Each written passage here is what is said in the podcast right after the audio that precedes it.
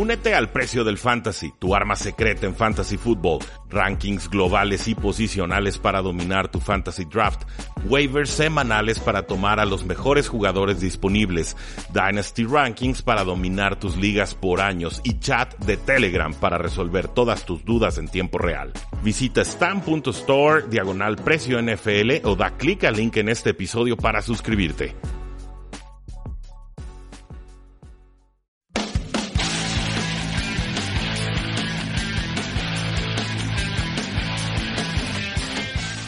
Saludos a todos, bienvenidos a la parte 2 de los programas de hoy. Mi nombre es Rudy Jacinto, esto es Tres y Fuera y nuestras formas de contacto las tienen disponibles en los comentarios de este podcast, en las notas que dejamos para todos ustedes que descargan estos programas desde sus computadoras o desde sus eh, celulares. Muchas gracias por escucharnos y ahora pasamos con todo lo que sucedió o todo lo que está sucediendo en cuanto a noticias NFL ya no relacionadas a lesiones, sino a todo este tema intra y extra cancha. Lo más importante, pues por supuesto, tiene que ser el fallecimiento del, dueño de los Seattle Seahawks y de los Portland Trail Blazers en la NBA, eh, de Paul Allen, un eh, miembro cofundador del Microsoft, una persona de 65 años, alguien a quien se le había diagnosticado linfoma no hodgkiniano en, hace dos semanas se reveló este, este asunto y pues bueno, se creía que su perspectiva era positiva, que iba a poder salir adelante de esta enfermedad, entonces el fallecimiento nos toma a todos por sorpresa. Allen compró al equipo, al Seattle Seahawks en 1996 y lo, lo interesante, lo intrigante aquí es que no estaba casado y también no tiene hijos. Entonces no sabemos quién va a ser el heredero de los Seattle Seahawks. Decía, o en los comentarios me preguntaban, bueno, pues venden al equipo y ya pues sí, lo venden y ya, pero entonces, ¿y quién cobra eso? ¿No? O sea, tiene que haber alguien a quien le legaron eh, este, este asunto, este capital, este activo, este, este equipo. O sea, ¿quién, ¿quién se va a hacer cargo del equipo? Por ahí leía que quizás su hermana sería la que se le involucraría, pero eh, a ciencia cierta no lo sabemos. En paz descanse Paul una persona que revolucionó el mundo a través de Microsoft y que le entró de lleno al mundo del deporte y, creo que en líneas generales su, su participación fue favorable para la, NFL. Creo que se le puede recordar con cariño sin ninguna clase de reproche. Eh, en otros temas, bueno, el dueño de los Jaguars, Shad Khan, retiró su oferta para comprar el estadio de Wembley en Londres este día miércoles. Eh, Khan expresó que eh, no tenía mucho apoyo de la liga dentro del juego, entonces que su oferta se veía más divisoria de lo que realmente era conciliatoria y por eso decidió retirar su propuesta. Habían, esto pues sumaba a la, rumorología de que los Jacksonville Jaguars podrían mudarse a, los, a Londres en un futuro, al estadio de, Wembley, pero eh, pues bueno, por lo menos parece que queda descartada esa opción por este momento. Y eh, según todos los reportes, el dueño Shad Khan sigue comprometido en tener a la franquicia en los Jacksonville Jaguars. Entonces, esa es la información que tenemos hasta el momento. Eh, ya empiezan a ver algunos head coaches, eh, coaches y head coaches en la silla calientita. Creo que vale la pena mencionar a varios de ellos. El primero, bueno, Ian Rappaport de NFL Network reporta que los directivos de los Broncos ya están monitoreando de forma muy cercana al head coach Vance Joseph. Los Broncos llegaron con una racha de tres juegos eh, perdidos consecutivos contra los Rams, que siguen invictos, entonces la racha se volvió de cuatro. Y eh, Denver tuvo un récord ranqueante de 5 victorias y 11 derrotas la temporada pasada. Entonces están perdiendo la paciencia. Los Broncos empezaron lento otra vez. Dice Joseph que se está encargando más del equipo, que está tomando más eh, decisiones eh, de forma directa en la franquicia. No sé si mandando jugadas o a qué se refiera con eso. Pero que Joe Woods sigue mandando las jugadas en defensa. Van a tener más juntas para mejorar la comunicación y demás. Pero eh, si lo que vimos la semana pasada fue barómetro, pues no va a ser mucha diferencia, por más que sí fueron eh, competitivos contra los Ángeles Rams. Y definitivamente lo decíamos el día de ayer, lo que pase con Case Keenum es lo que le va, a pasar con Vance Joseph. Para bien o para mal, estos dos personajes están vinculados y yo sí creo que vamos a ver a Chad Kelly jugar esta temporada.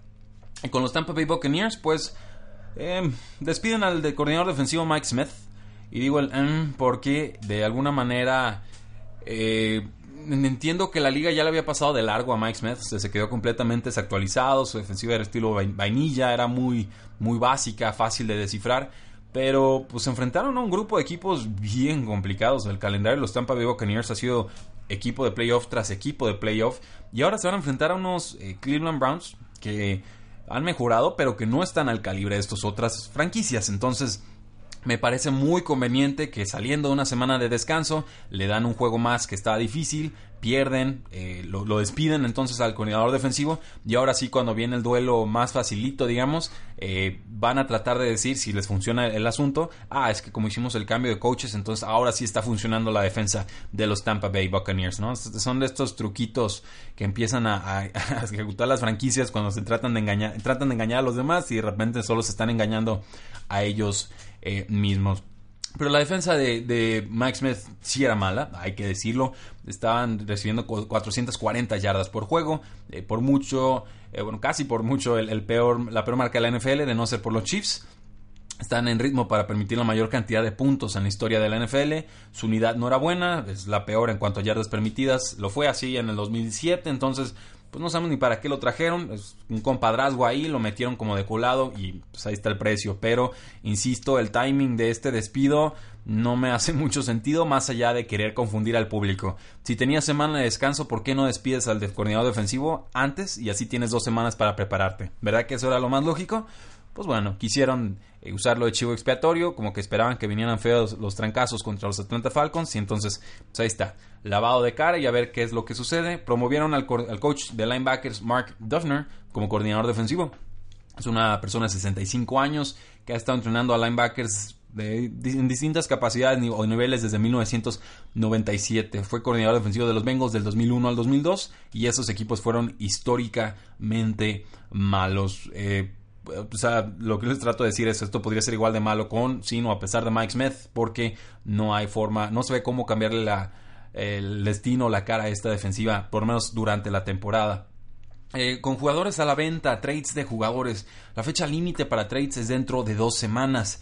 En este sentido, bien por de NFL Network reporta que es poco probable que los Bills se deshagan de LeSean McCoy. Aquí esto es ante los rumores de que apuntaban que McCoy podría llegar a las Águilas de Filadelfia, pero que esas pláticas no han prosperado según lo que eh, sabemos. Obviamente McCoy empezó su carrera en Filadelfia, pero es querido en el vestidor de los Buffalo Bills y valoran su liderazgo veterano. El precio para conseguir a McCoy sería probablemente una segunda ronda y eh, los hijos según lo que sabemos, piensan que esto es demasiado alto, pero pues me parece un precio lógico por el tipo de producción que estaban buscando. Es un veterano de 10 años con contrato hasta 2019. Jason Lacanfora de CBS Sports reporta que los Cardinals están abiertos a deshacerse del cornerback Patrick Peterson, que es un gran, grandísimo jugador. Eh, los Cardinals están tratando de llenarse de draft picks para reconstruir alrededor del quarterback Josh Rosen y según la Canfora también estarían abiertos a mover al safety Dion Buchanan y al linebacker Hassan Reddick si llegara la oferta eh, correcta. Entonces yo creo que va a haber movimientos en los Arizona Cardinals y en un equipo que necesite un cornerback debería estar tocando la puerta durísimo de los Arizona Cardinals. Eh, Kansas City tendría mucho sentido, creo yo. Un contendiente necesitan ayuda en la secundaria. Quizás ellos están dispuestos a pagar una selección alta de draft, una primera o una segunda ronda por Patrick Peterson, que realmente lo vale. Y según Ian por de NFL Network, los Raiders buscan una primera ronda por Amari Cooper. Pues suerte con eso. Eh, Cooper creo que fue una cuarta, cuarta ronda hace, algunos años. Eh, entonces no van a recuperar una primera ronda definitivamente, pero una segunda, tercera, segunda ronda quizás eh, puede ser. No, es, ha sido inconsistente, viene de una conmoción en la semana 6 pero pues, solamente nos, nos reafirma que John Gruden está listo para explotarlo todo y reconstruir el equipo a su imagen y semejanza. Por ahí también el cornerback del 2017, primera ronda, Gary Conley, está a la venta, lo mandaron a la banca.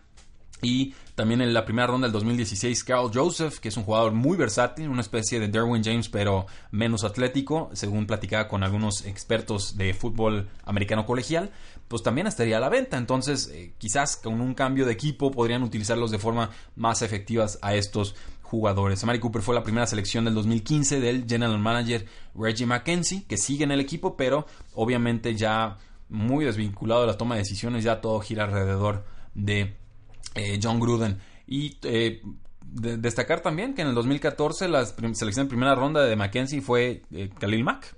y que todos estos jugadores comparten al mismo representante. Entonces, si, si creen en la cábala, si creen en esas coincidencias o creen que es algo intencional, puede que, que por ahí también haya algunas respuestas.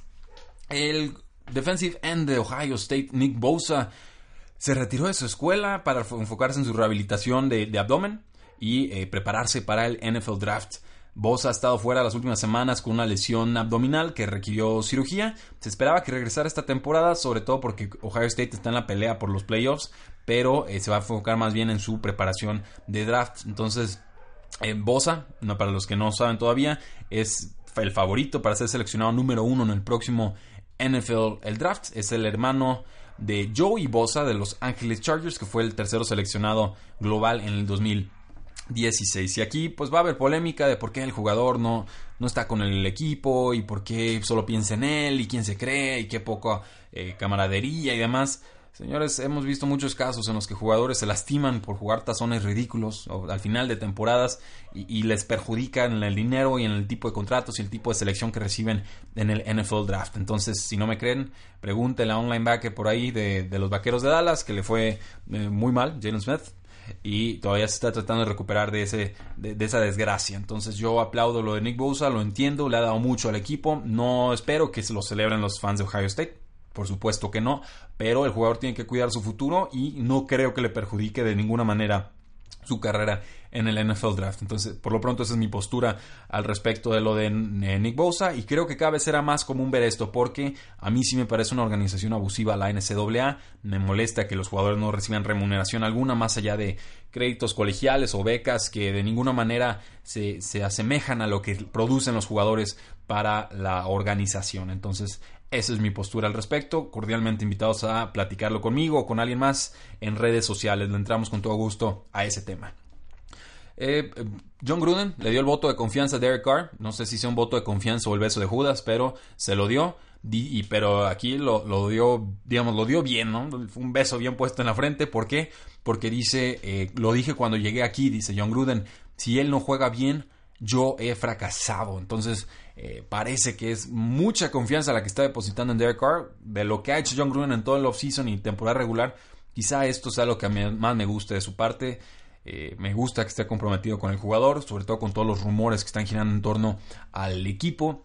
Carr ha mejorado su porcentaje de pases completados, sus yardas por intento de pase, pero se ha convertido en una máquina de entregas de balón y le ha faltado confianza en varios encuentros. Entonces, eh, vamos viendo cómo lo pueden revertir, pero por lo pronto John Gruden da su voto de confianza a Derek Carr.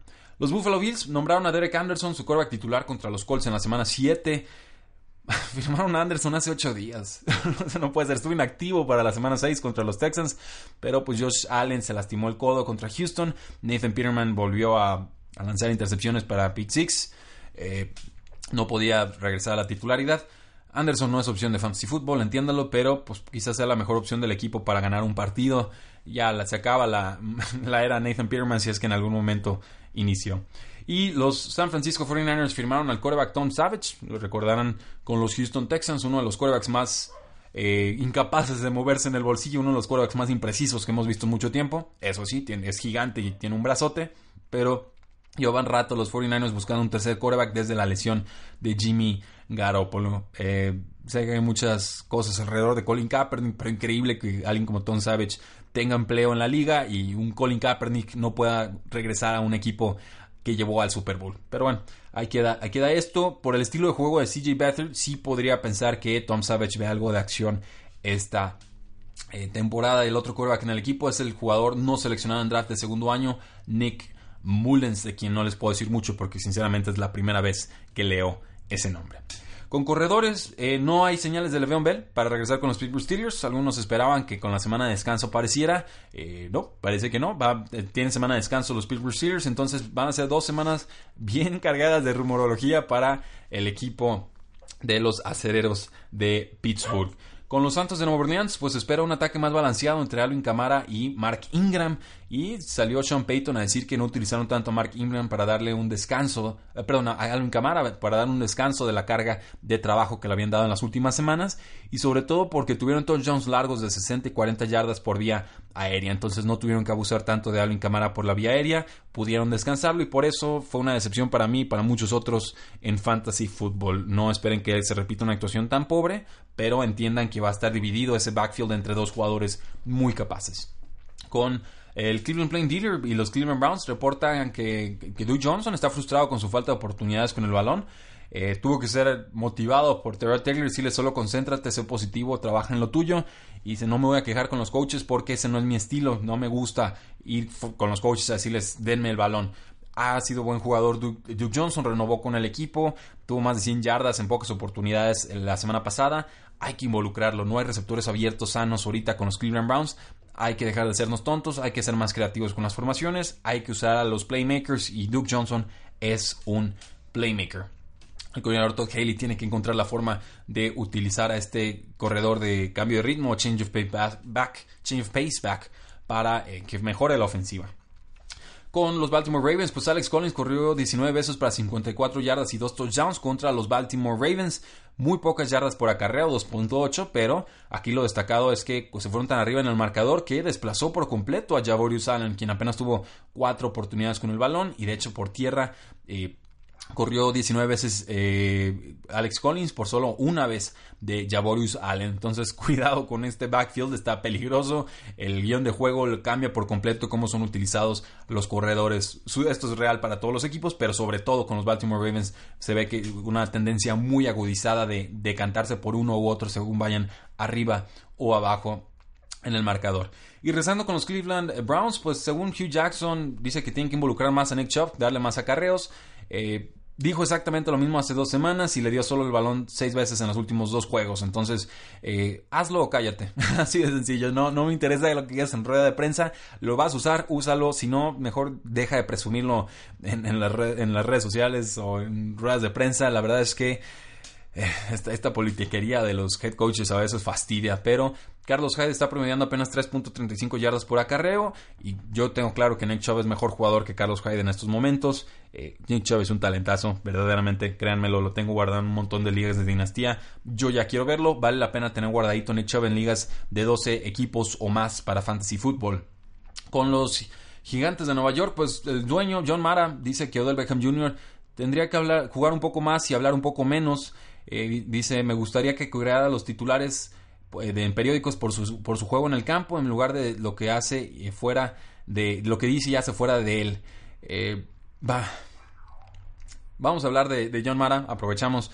Si no estuviera Jerry Jones en esta división, el mundo sabría lo mal dueño que es John Mara, Así, tajante, sencillo. Nadie habla de John Mara porque normalmente está calladito ahí detrás de cámaras y no es tan visible como el, el dueño de los vaqueros de Dallas, pero Miren que la NFC esta tiene dueños bien raritos, ¿eh? Snyder con los Redskins y luego Jerry Jones con los Vaqueros de Dallas y luego los Gigantes de Nueva York con John Mara que, según él, el problema es Odell Beckham Jr. y no Eli Manning que ya no tiene brazo, ni ideas, ni movilidad, ni anticipación, ni confianza, ni nada.